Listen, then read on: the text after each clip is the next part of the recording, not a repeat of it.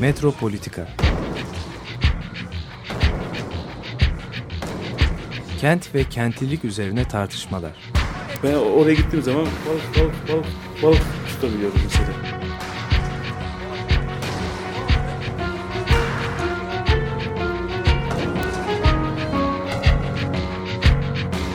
Hazırlayıp sunanlar Aysin Türkmen, Korhan Gümüş ve Murat Güvenç. Takusuyor ki. Kolay kolay boşaltamadılar. Yani elektrikçiler terk etmedi Perşembe Pazarı merkezini.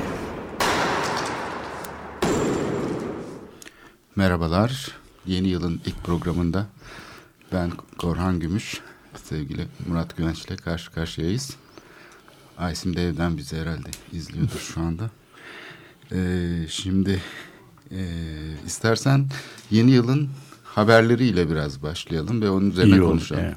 Yani şimdi şu anda neler oluyor? Biz tabii e, biraz e, perspektifimizi mekan ve e, sosyal, Siyaset. siyaset ilişkileri arasında falan gidiyor. Onun için ilk önce şeylerle başlıyoruz belki biraz göstergelerle. Sonra onları bir parça okumaya çalışıyoruz programda.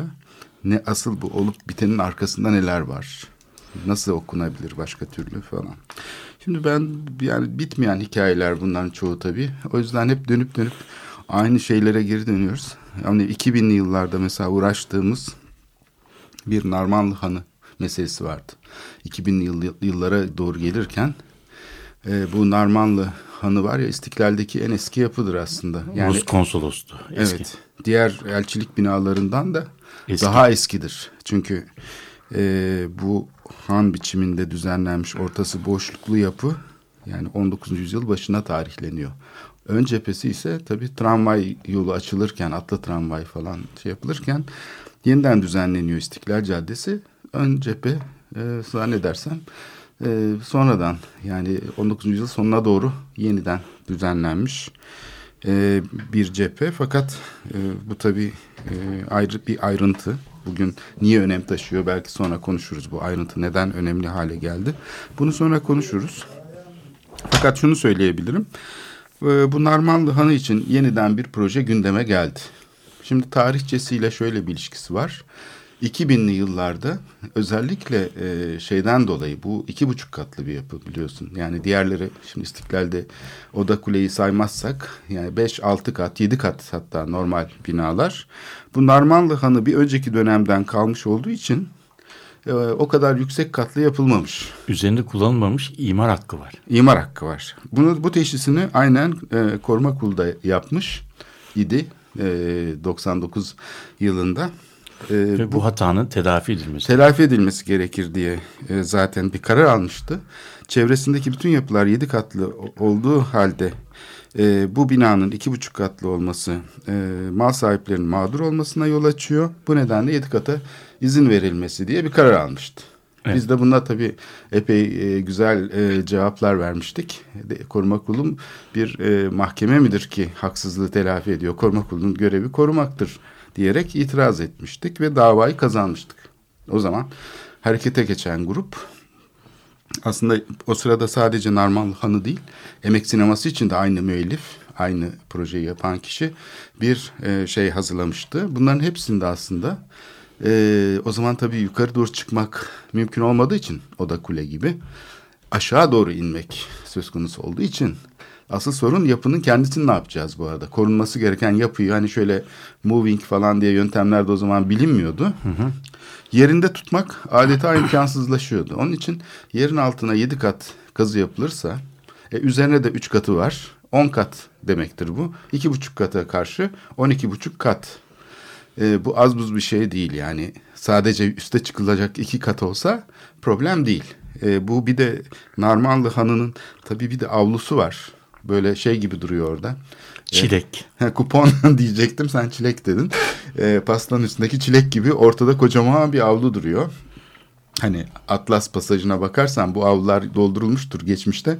Emek sineması da aslında bir doldurmadır. Ama bunlar eski tarihlerde olduğu için yüksek yoğunluklu değildir. Ya böyle işte tek katlı bir uzanım şeklinde olur. O geçmişteki malların depolandığı atların girdiği, at arabaların girdiği yer henüz daha motorlu araçlar keşfedilmemiş olduğu için bu binalar yapıldığında içine girilen yapılardır, yük boşaltılan yerler. Şimdi bu boşluklar çoğunlukla tek katlı işte çarşı marşı gibi şeylerle sonradan doldurulmuştur ya da sinema gibi. Ama bu yeni projede yani yapılmak istenen o tarihlerdeki projede hem aşağıya ne verdiyse yani hem yukarı e, işte imar hakkı ne veriyorsa yükselmeyi amaçlıyordu. Tabii e, buna itiraz edilmesi o dönem çok şey olmuştu. E, çok basında çok güçlü bir şekilde yer almıştı. Bugün belki gene proje gündeme gelince itirazlar vesaireler e, tart, e, ortaya çıkıyor mu bilmiyorum ama yani e, o, o, yürüyüş yapıldı. İşte bu cephesine bir pano konmuştu. Hatırlarsan bir reklam panosu kondu. Henüz daha e, proje için bir izin olmadan e, falan. Bugün tekrar proje gündeme geldi. Yani proje tamamlanıyor. E, adım adım e, şeyler atılıyor. Yani projenin onay süreçleri. Burada tabii iki tane önemli husus var. Bir tanesi eski bir mahkeme kararı var. Şimdi elimizde bir mahkeme kararı. Dolayısıyla o mahkeme kararını değişmeden bu projenin yapılması lazım. Bu bir kazanım. Diğer taraftan e, bir de şöyle bir e, mesele var. Koruma kurulu yapıyı ikiye ayırdı. E, ön cephesini tescilli, arka tarafını ise ikinci grup e, tescilli eser olarak e, tanımladı. Tabii o mantığı sorgulayabiliriz. Yani niye böyle yapıldı? E, gene o yapılaşma hakkını e, korumak için mi? Bir de altına tabii inşaat yapmak için binayı da yıkmak gerekiyor. İkinci grup tescilli yapılar aynı emek sinemasında olduğu gibi yıkılabiliyor. Yani önce cephedeki... Tekrar yapılmak koşuluyla. E, işte pek tekrar da yapıldığı söylenemez. Yukarı taşıdılar yani, mesela evet. Emek Sineması'nın bir e, kopyasını, küçültülmüş maketini. E, ama Serk Dorian binasına dikkat edersen dokunmadılar, restore ettiler. Şimdi bu aynı şey burada da olabilir ama Narmanlıhan'ın şu bu açıdan tıpkı emekte olduğu gibi tuhaf bir çelişkisi var. Asıl korunması gereken kısmı arkasındaki yapı da olabilir ve avlu düzeni. Yani yapı hmm. tipolojisi açısından bakarsan Beyoğlu'nda artık böyle yapı kalmadı.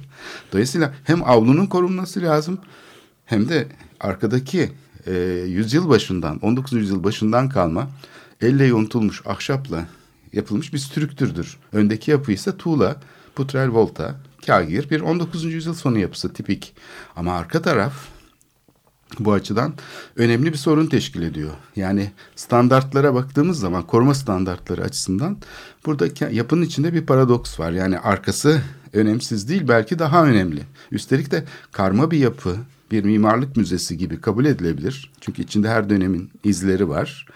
Ee, Birçok açıdan yani buna yaklaşılabilir. Bir de yapının tabii çok önemli bir özelliği başı sonu belli bir yapı olması. Önden baktığın zaman hani bir apartman gibi kat kat yükselen bir yapı değil. Tipik anıt yapılarda olduğu gibi başı sonu belli. Yani o yapının e, şeyi belli, sınırları belli. Yani 20. yüzyıl başında hatırlarsan gökdelen tartışmalarında falan hep mesele budur tartışılan. Yani böyle tekrara dayanan katları koyduk da bunu nasıl bitireceğiz? Mesela bu konuda işte şeylerin falan e, tanınmış e, böyle mimarlık tarihinde e, aforizmalar vardır. İşte biterken şu yapılır, başlarken bu yapılır falan gibi. Şimdi Narmanlı bu açıdan da hani başlamış ve bitmiş bir yapı yani yükseklik açısından vesaire. Üstten pek apartman gibi kat çıkılabilecek bir yapı değil. Dolayısıyla kurulun kararındaki bu ön cephedeki koruma biraz buna atıfla. Çünkü e, mahkeme kararında da e, bu işi yapan mimarın üzerine kat çıkması sorun edilmişti. E, böyle böyle üstüne işte katlar çıkmıştı o e, şeyi Taksim e, şeyinde de projesinde yapan mimar. Bu kışla iyi yapan mimardır bu kişi. Böyle hortlatma projeleri ve üstüne kat çıkma projeleri konusunda zaten test hazırlamış. Onun için bu binanın üstüne kat çıkılmasını kurul bir şekilde yasaklamış gibi gözüküyor aslında eski kararında. E, pardon mahkeme ve koruma kurulu da buna uygun kararlar almış. Şimdi bugün ne olacak? Bu kararların hepsi bir kenara bırakılıp tekrar mı baştan alınacak? Çünkü bu da yapılıyor.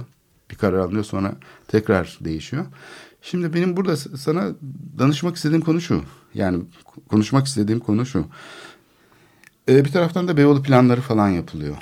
Şimdi dünyanın her yerinde bu tip özellikli anıt yapılar için. Bu bir anıt yapı olarak e, kabul edilmesi gereken bir yapı. Tipik bir yapı yani diğer yapılara pek fazla da benzemiyor. Ama bunun gibi daha çok sayıda yapı var. Yani İETT binası mesela sürekli otel olacak deniyor. İşte Oda Kule için bir ara yıkım kararının sonra aynı yükseklikte başka bina yapılamayacağı için tekrar kiralama yoluna tercih edildi falan. E, bu tip yapılar için aslında ne yapılacağının önceden belli olması gerekmez mi? Yani genellikle plan dediğimiz şey aslında neyin nasıl yapılacağını belirten planlardır. Burada kültür ve turizm dedi, dendiği zaman aslında birbirinden çok farklı iki işlev yan yana yapıştırılıveriyor. Ve o zaman otel de yapılabiliyor. İşte içine sinema da yapılabiliyor falan. E, alışveriş merkezi de hatta yapılabiliyor yani şey amaçlı olarak.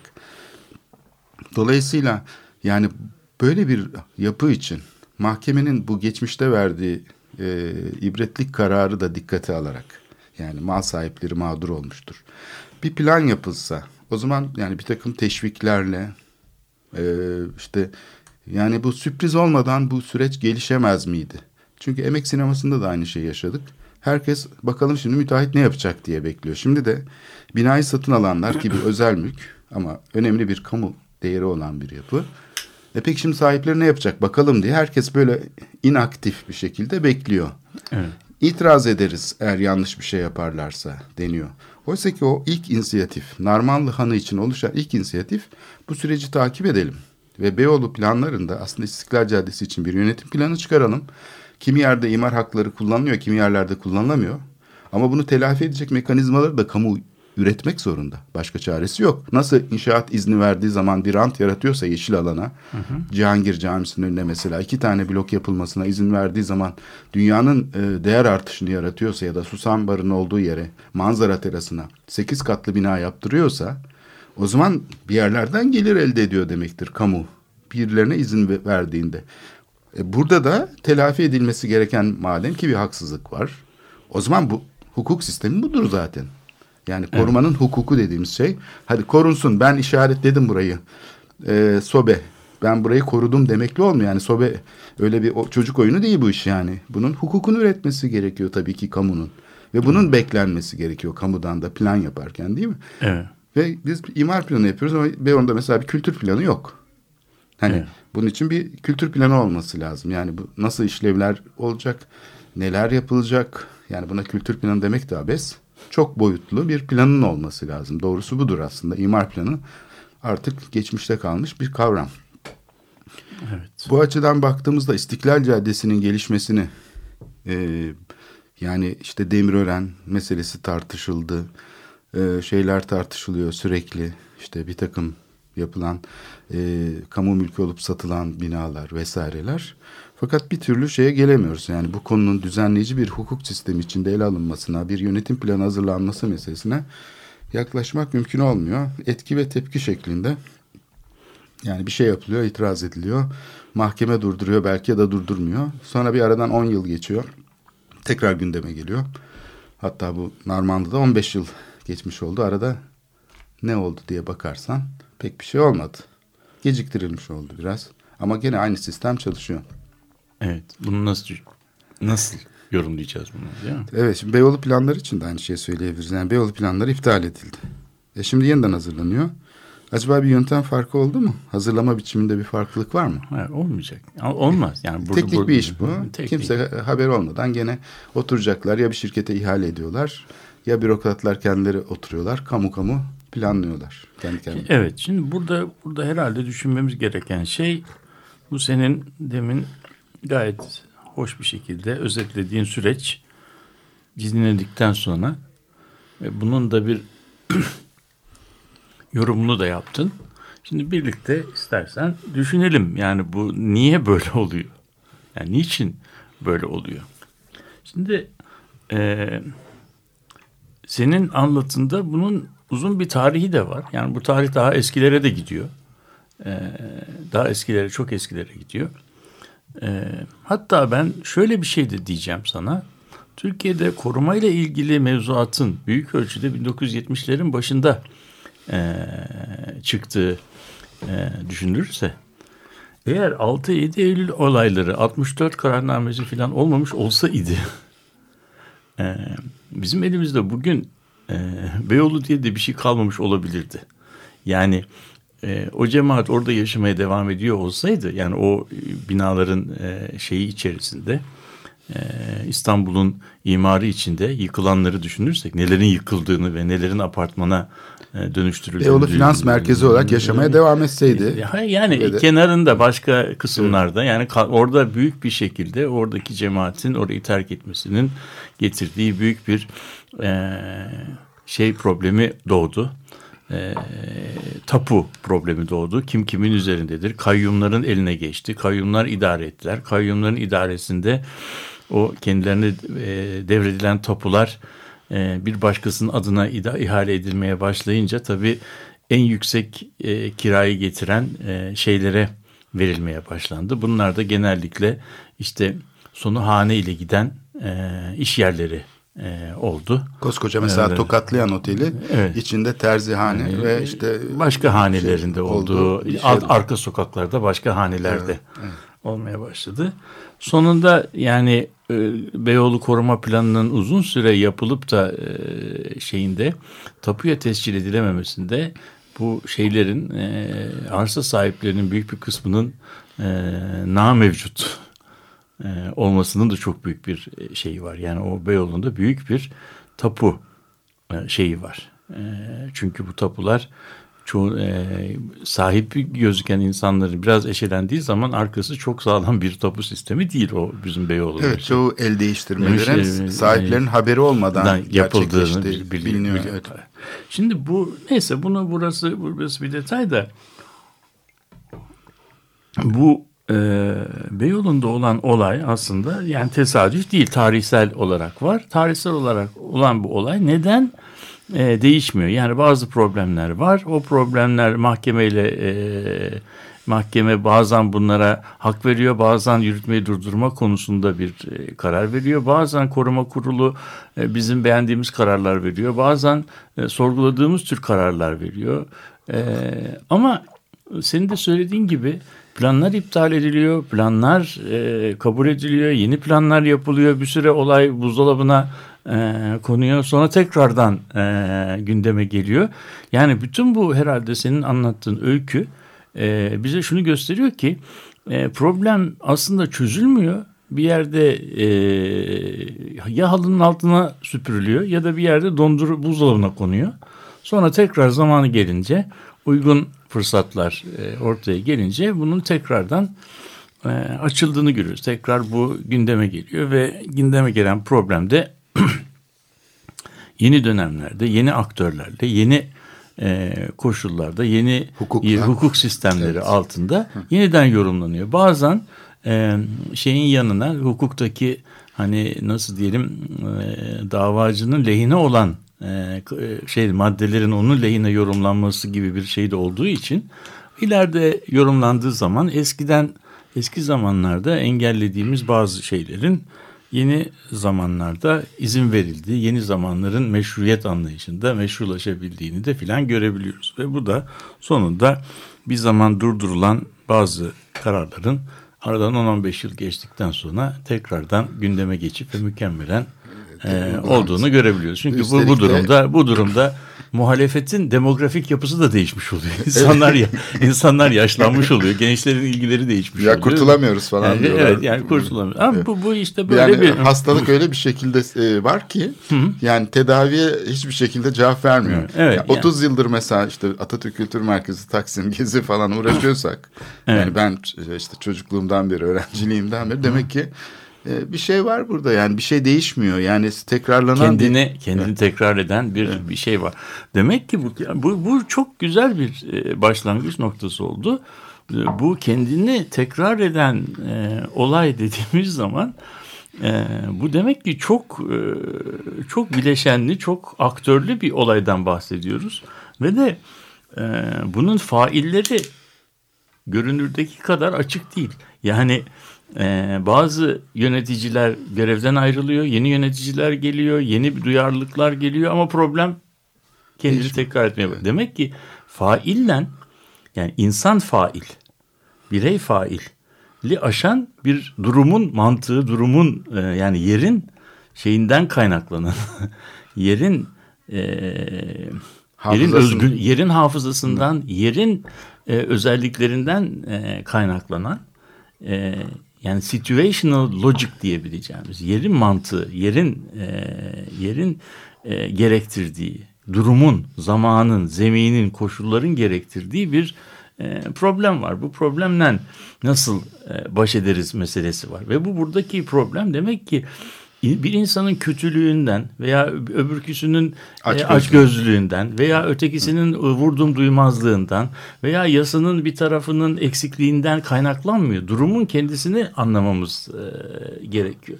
Şimdi başta e, senin so- e, şeyinde e, sunuşunda belki İstanbul'da yaşayan herkesi şey yapan e, herkesi e,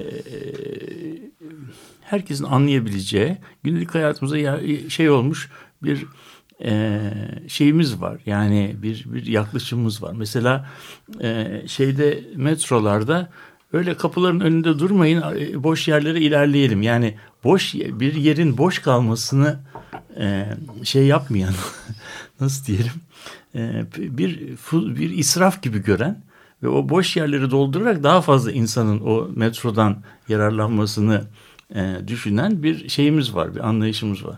Ben bunu biraz düşündüm ve bir iki defa da metroda gözle böyle bir takım sayımlar yaptım. Bir de biliyorsun metroların, metro vagonlarının içerisinde e, bu, bu vagonda kaç kişinin ayakta durabileceğine, kaç kişinin oturabileceğine ilişkin sayımlar var. Yani bu anonsun yapıldığı zaman da ayakta duranların sayısı, e, ayakta duranların sayısı e, şeyin e, orada yazılan sayıdan fazla idi. Buna rağmen Buna rağmen boş yerler var oraları da dolduralım diyor. Yani şimdi vagonun taşıma kapasitesi bile bizim e, işletme mantığımıza şey yapmıyor. E, yani oradaki boşluklar bir takım yerin boş olması vagonda bir israf değil. İsraf değil çünkü insanlar o boşluklardan yararlanarak girecekler, çıkacaklar, nefes alacaklar, eşyalarını bir yere koyabilecekler. Biz vagonu ağzına kadar balık istifi doldurduğumuz zaman o vagon yaşanabilir bir e, va- vagon haline gelmiyor. Bu Şimdi bunu hemen imar meselesine taşıdığımız zaman bir yerin üzerinde kullanılmamış imar hakkının kalmış olması bir israf mıdır? Bu soruyu kendi kendimize sormamız lazım. e, tabii tarihi yarımadaya baktığım zaman çok ciddi bir israf görüyorum o zaman. Evet. Yani o zaman o zaman bu bu şeyi e, bu mantığı getirelim şeyin üzerine e, şey yapalım. E, e, bahçesine e, Swiss Otel gibi bir binanın yapıldığı bir e, sarayın e, niçin e, katları eksik onun üzerinde de kullanılmamış imar hakları var diyebiliriz. Kesinlikle. Değil mi? Onun da şey yapılması lazım. Yani e, Dolmabahçe Sarayı'nın üzerindeki imar haklarının, kullanılmamış imar haklarının derhal yerine getirilmesi. Keza aynı şeyi e, Konrad Oteli'nin e, Konrad Oteli'nin kullandığı imar taks ve kaks sayısını hesaplayıp onu Yıldız Sarayı'na teşmil ederek o binanın üzerinde de bir gelişme alanı elde etmek mümkün olabilir. Şimdi bu, bu karikatürleri bir tarafa bırakırsak burada çok e, vahim bir e, imar ahlakıyla, imar etiğiyle ilgili bir soruna e, değiniyorsun senin e, son, şeyinde, e, sunuşunda.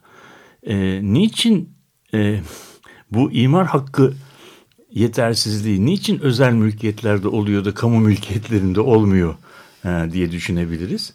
E, çünkü Narmanlı e, şeyinin hanının tam karşısında bir başka şey var. Bir başka İsveç e, İsveç konsolosluğu. konsolosluğu var. E, o İs- İsveç komşu, konsolosluğunun şeyleri ise e, komşuları ise İsveç konsolosluğunun kullandığından çok daha yüksek imar hakları kullanıyorlar. İsveç konsolosluğu da bu imar haklarını e, kullanabilir. Niçin kullanmıyor? İsveç Çünkü kapitalist bir ülke değil. e, Hayır İsveç diyor ki yani İsveç diyor ki bu durumda yani bir bir kamu hakkı yani bu binanın bir simgesel değeri var.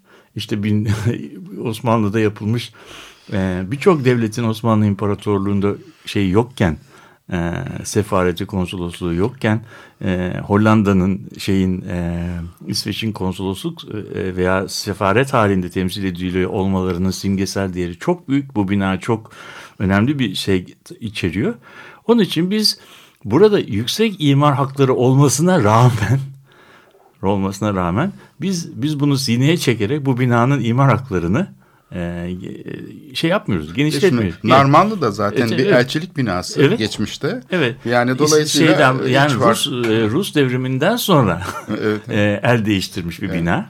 Dolayısıyla aşağıdaki Venedik Sarayı olsun, Hollanda Sarayı olsun, Fransa Sarayı olsun, bunların bahçeleri olsun, orman gibi duruyor bahçeler. Evet. Ve şimdi bu büyük bir kayıp, israf. Evet. Yani Evet, bu Fransız hükümetine bir dilekçe Evet. verip Fransızların Şimdi, çok büyük evet. israf yaptığını İstanbul. İstanbul. ve bunun derhal e, giderilmesi ve e, şeyin Fransız e, emlakinin iyi değerlendirilmesi için. Üstelik kötü bir mi? şey söyleyeyim mi? Evet. İsveç konsolosluğu hakkında yani eski İsveç elçilik binasının.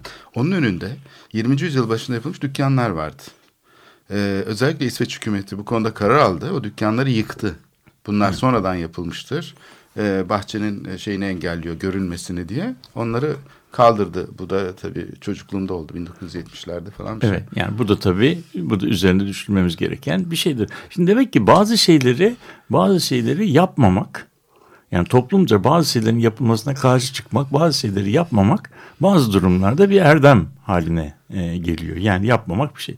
Keza bir otomobilin üzerinde 200 kilometre ya- ya- yapabilir e, kadranında 200 kilometre yazılması demek bu arabanın üzerine bininiz ve 200 kilometre yapınız demek değil. İsraf eğer yapmıyorsan Evet, geri kalan evet. motorun gücünü kullanmıyorsun. Anlıyorsun. Şimdi demek ki bu araba o bu araba 200 kilometreye kadar gidebilir demek. Ama gitmemek gitmemek bir disiplin oluyor bir şey. Şimdi herkesin kendisine verilen yetkiyi en sonuna kadar kullandığı bir ortam acaba hakkaniyetli, adil ve yaşanılır bir ortam olur mu sorusunu e, soralım ve bu e, soru üzerinde e, düşünmemizi şey yapmak üzere Bir e, müzik- biz evet. bir müzik yapalım. Peki Firewater'dan dinleyelim o zaman. Paint It Black.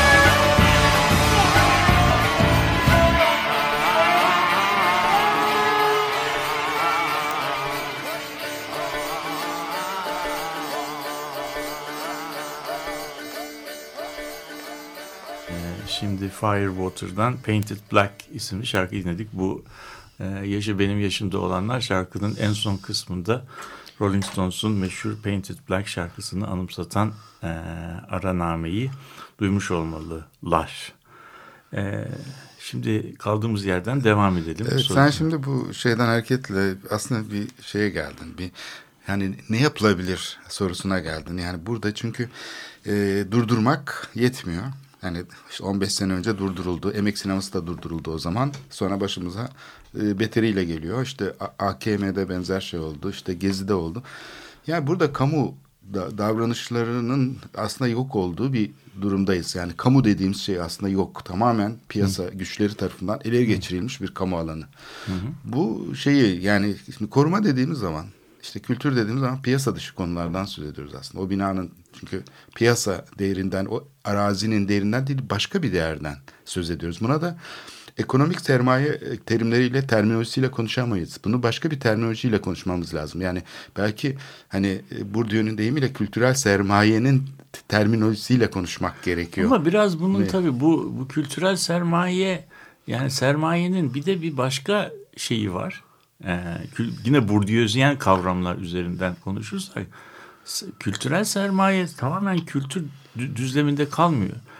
Bütün sermayeler gibi bazı durumlarda kültürel sermaye ekonomik sermaye, bazı durumlarda ekonomik sermaye kültürel sermayeye tahvil olabiliyor. Yani nasıl bizim döviz bürolarımız, kambiyolarımız var, sermayeler de Tercüme bir- bir- birbir- var. birbirlerine, birbirleri birbirlerinin dönemine şey Dönüştüğü, yapıyorlar. evet. Şimdi burada o yüzden e, bu şey meselesine e, e, Beyoğlu meselesine kategorik mi yaklaşmalı yoksa e, daha geniş bir çerçeveden bu senin söylediğin bu sermayelerin birbirine dönüşümlü meselesinden bir şey yapmalı. Acaba e, burada bu- şeydeki e, masanın üzerinde paylaşılacak pasta tümüyle ekonomik mi? Tümüyle kültürel mi? Ve bu ikisinin arasında hiçbir geçiş yok mu? Biz o bütün arsa sahiplerine sahip olduklarını e, iman haklarını kayb- şey yaparsak e, verir ve kullandırtırsak o zaman Beyoğlu'nun o parsele komşu olan parselleri veya değil mi?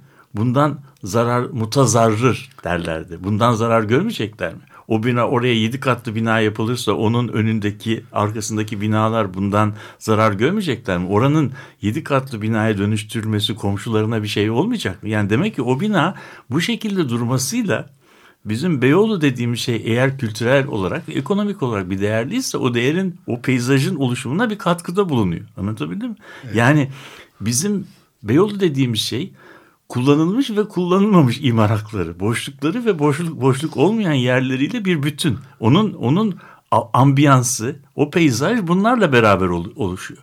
Eğer bu değerli bir şeyse bu değerli bir şeyi e, parsel parsel değil de bir bütün içinde düşünmeliyiz. O zaman Beyoğlu'nun tamamının e, bu Narmanlı'daki e, kullanılmayan imar haklarıyla bir alakası var. Beyoğluların Beyoğlu'nda e, metrekare başına e, takdir edilen emlak vergisinin içerisinde şeyin e, Narmanlı Han'ın olduğu yerde kullanılmamış imar haklarının o peyzajın oluşumuna kattığı değerin de bir yansısı var. Orası değerliyse belki Narmanlı Han'ın olduğu yerdeki o boşluğu nedeniyle de E, tabii bunun de- bir etkisi olduğu O- muhakkak. Evet. Şimdi o zaman her yeri doldurduğumuz zaman mesela şöyle bir örnek verelim.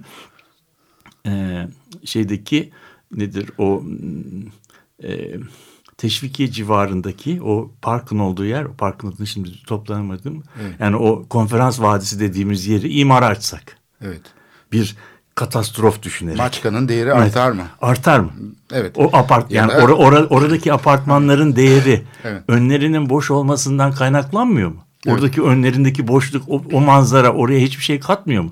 Şimdi buradan Ama baktığımız burada ekonomik değere dönüşmesi E, tabii. kaydıyla diyorsun. E, Çünkü tabii. Cihangir'deki bir apartmanın önüne bir apartman yapıldığı zaman manzarası kapandığı için değeri düşüyor. Tabii, işte ben- ama, ben- ama ekonomik değere trans e, çevrildiği için ama sonuçta manzara. sonuçta Evet. sonuçta be- benim so- benim söylediğim bir bütün olarak baktığımızda bir bir komşu binanın değeri düşüyor. Ama aynı zamanda bütün mahallenin de bir e, çekiciliğinde bunların her yere tek e, şey yaptığımız zaman mahallenin bütün, bütün genel çekiciliğinde de bir düşme olacak. Yani mesela şimdi hemen şey yapalım Kadıköy e, yakası büyük bir hızla yıkılıp yeniden yapılıyor. Bu yeni im, yeni emsallerle yapıldığı zaman ortaya çıkacak şey mekansal kalite eskisinden iyi mi olacak? Hiç e, şey değilim. Hiç Emin değilsin. Emin değilim. Yani bu, bu, bu, konudaki kuşkularımı e, bilmiyorum bizim apartman yöneticisi aradı beni dedi ki işte annemlerin evi yani bu annem babanın yaşadığı ev. Ee, Koran Bey dedi bizim bina çürükmüş yıkalım. Ee, rapor aldık dedi üniversiteden falan. Ben dedim ki güvenmeyin o raporlara falan. Çünkü sağlam bir yapıdır ben biliyorum. Bir de az katlı yani çok katlı değil. Dolayısıyla pek sorun yok.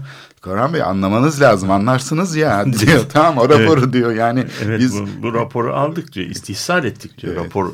Şimdi demek ki demek burada mesela o zaman e, sorumuzu şöyle iki iki aşamalı şey yapalım. Bir tanesi e, acaba e, eğer biz Beyoğlu'nun korunacak bir değer değer olduğunu peyzajıyla bütün e, deneyimiyle gündelik hemfikir isek hele böyle Narmanlı Ve- Hanı gibi na- ve- ve önemli bunu- bir ve- yapıda. Ve Narmanlı halı da bu, bu peyzajın bir parçası ise Evet. o zaman biz bu Narmanlı hanın olduğu gibi korunması için ne gibi fedakarlıklar yapabiliriz? Ne, neler yapabiliriz sorusunu kamunun kendisinin kendisine sorması lazım. Belki insanın aklına gelen şeylerden bir tanesi şu.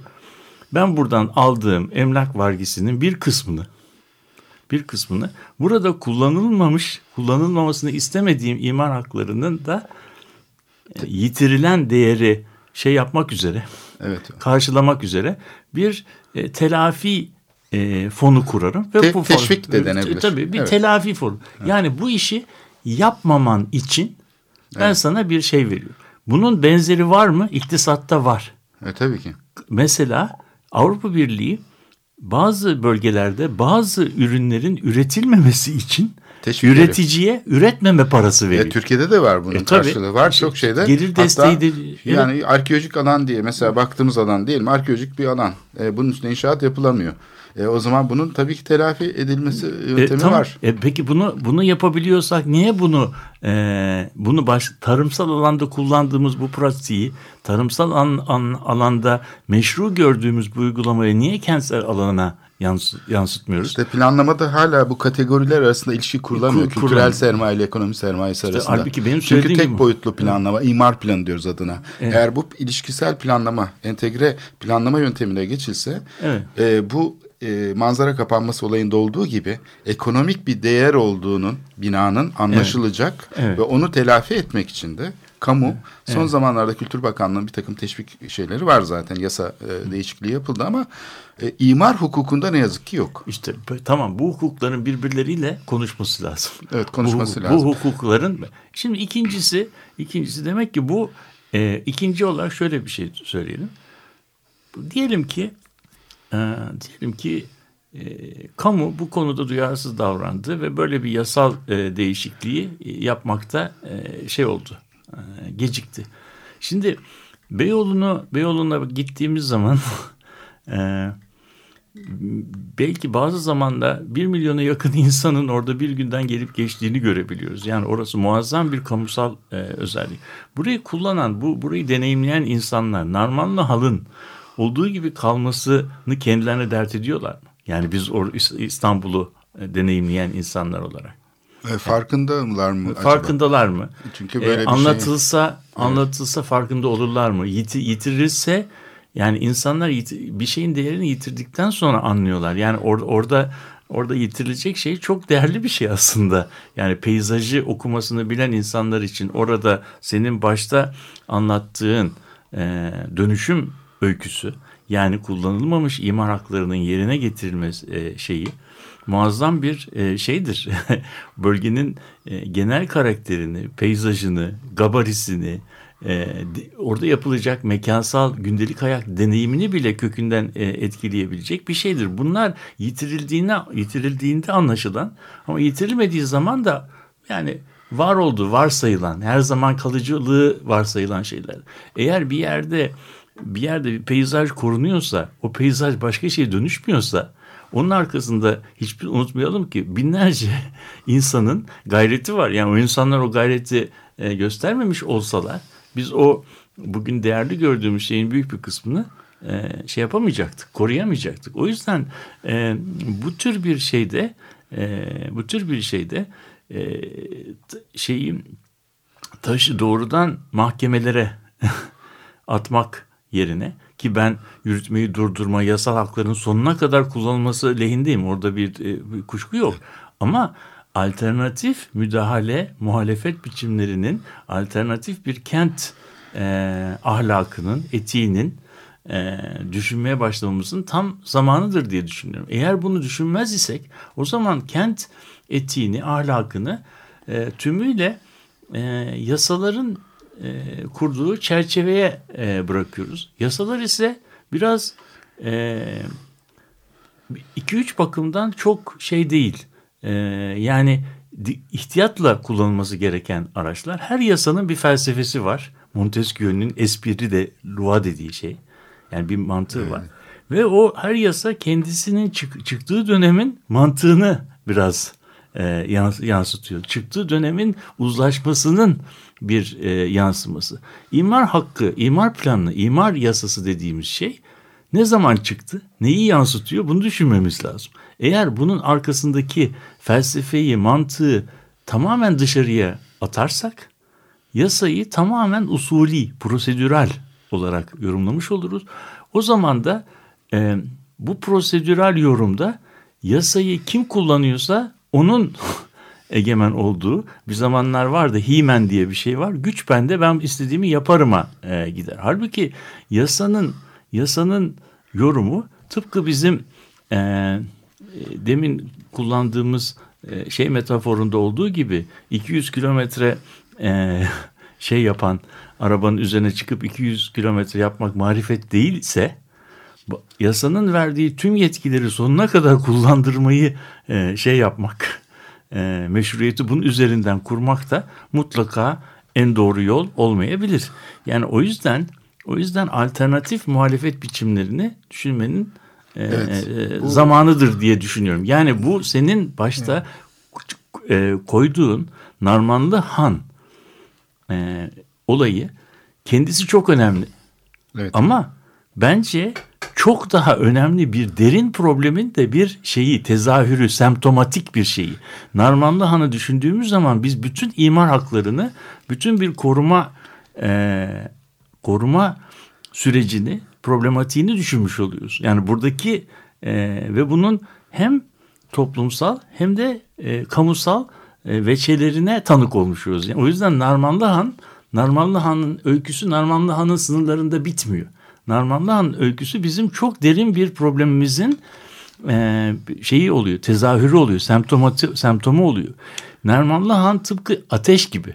Yani ateş bir şeyin belirtisi, kendisi şey değil.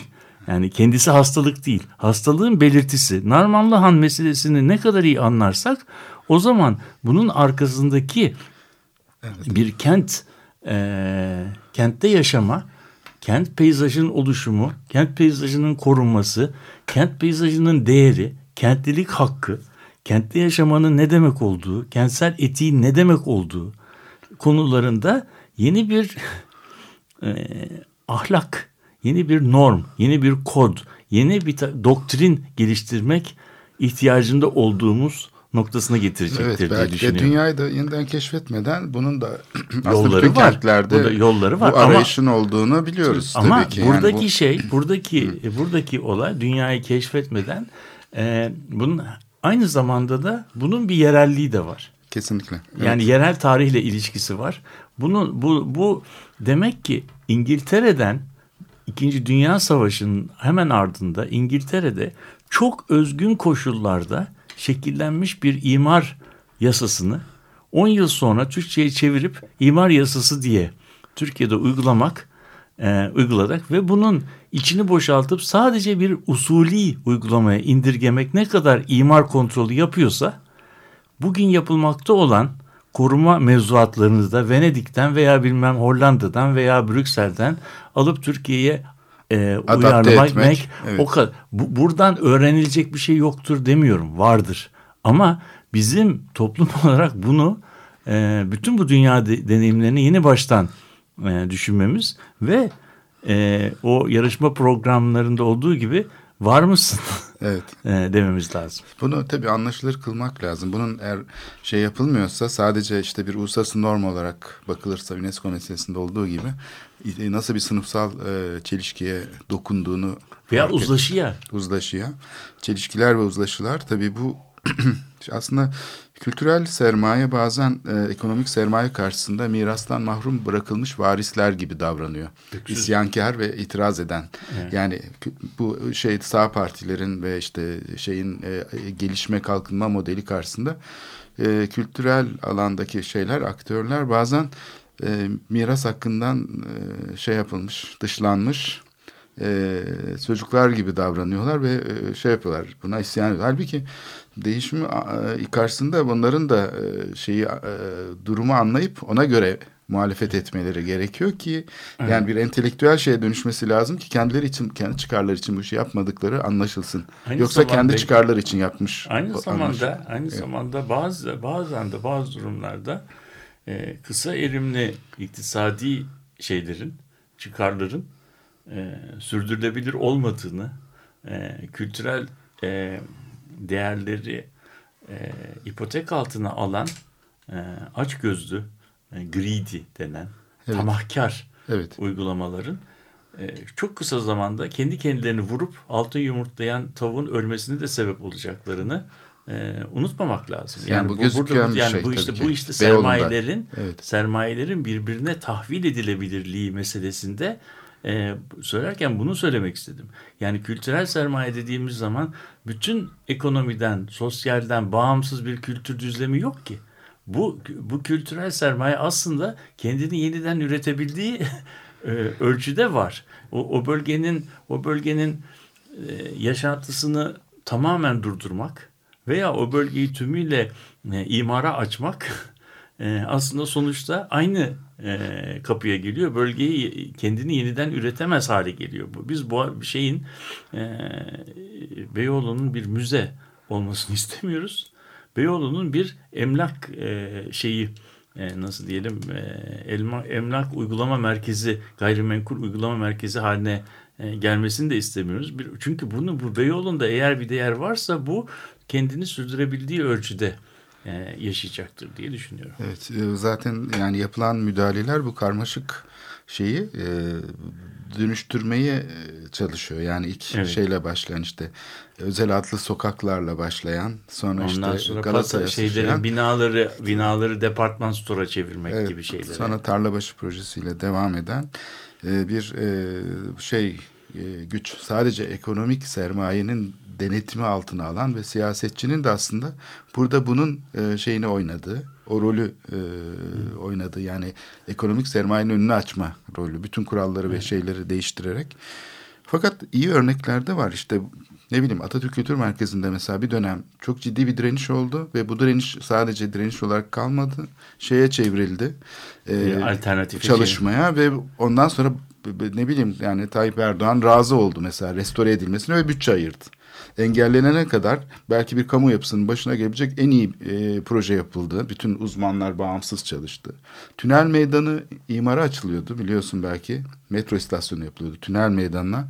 Gene çok ciddi bir inisiyatif oluştu ama bu inisiyatif sadece itiraz etmedi. Bütün halkı bilgilendirdi. Aynı Narmanlı'da yapıldığı gibi. Emek sinemasında geçmişte yapıldığı gibi. Ondan sonra da alternatif bir çalışma ortaya koydu. Ee, gönüllü insanlar gece gündüz çalıştılar ve o şeyin yerini değiştirdiler metro istasyonunun. Onu parçaladılar e, aşağıya ve yukarı. E, yani demek ki Bazı şeyler var. Bir de mesela ekonomik şunu- bir güç olmadan dahi dönüştürülebiliyor. Evet, bir yani de şeye mutlu bakalım. olmak için çok neden var bu Tabii. açıdan bakıldığında. Yani bir de e, AKM'nin bu sene Venedik Bienalinde e, sergilendiğini de unutmayalım. Evet, AKM'nin evet. kendisinin. Hafıza mekanları şeyi başlığı altında Murat Tabanlıoğlu'nun hazırladığı küratörlüğünde gerçekleşen geniş bir ekip çalışması. Onu da radyoya taşımıştık zaten. evet. 2014 yılı içinde. Peki. Evet programın sonuna geldik. Peki. Evet. Yeni yılda daha e, verimli konularda Evet, değerli destekçimiz Bülent Numer'e bu arada teşekkürlerimizi iletelim. biz de teşekkür ederim. Haftaya görüşmek üzere. Hoşçakalın. Hoşçakalın.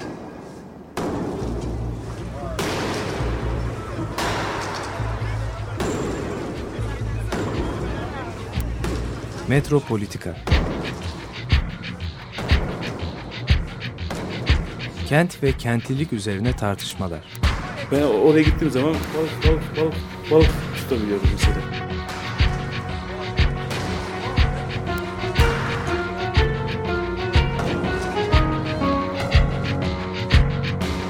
Hazırlayıp sunanlar Aysin Türkmen, Korhan Gümüş ve Murat Güvenç. Takusu yok yani. Kolay kolay boşaltamadılar. Yani elektrikçiler terk etmedi Perşembe Pazarı merkezini. Açık Radyo program destekçisi olun. Bir veya daha fazla programa destek olmak için 212 alan koduyla 343 41 41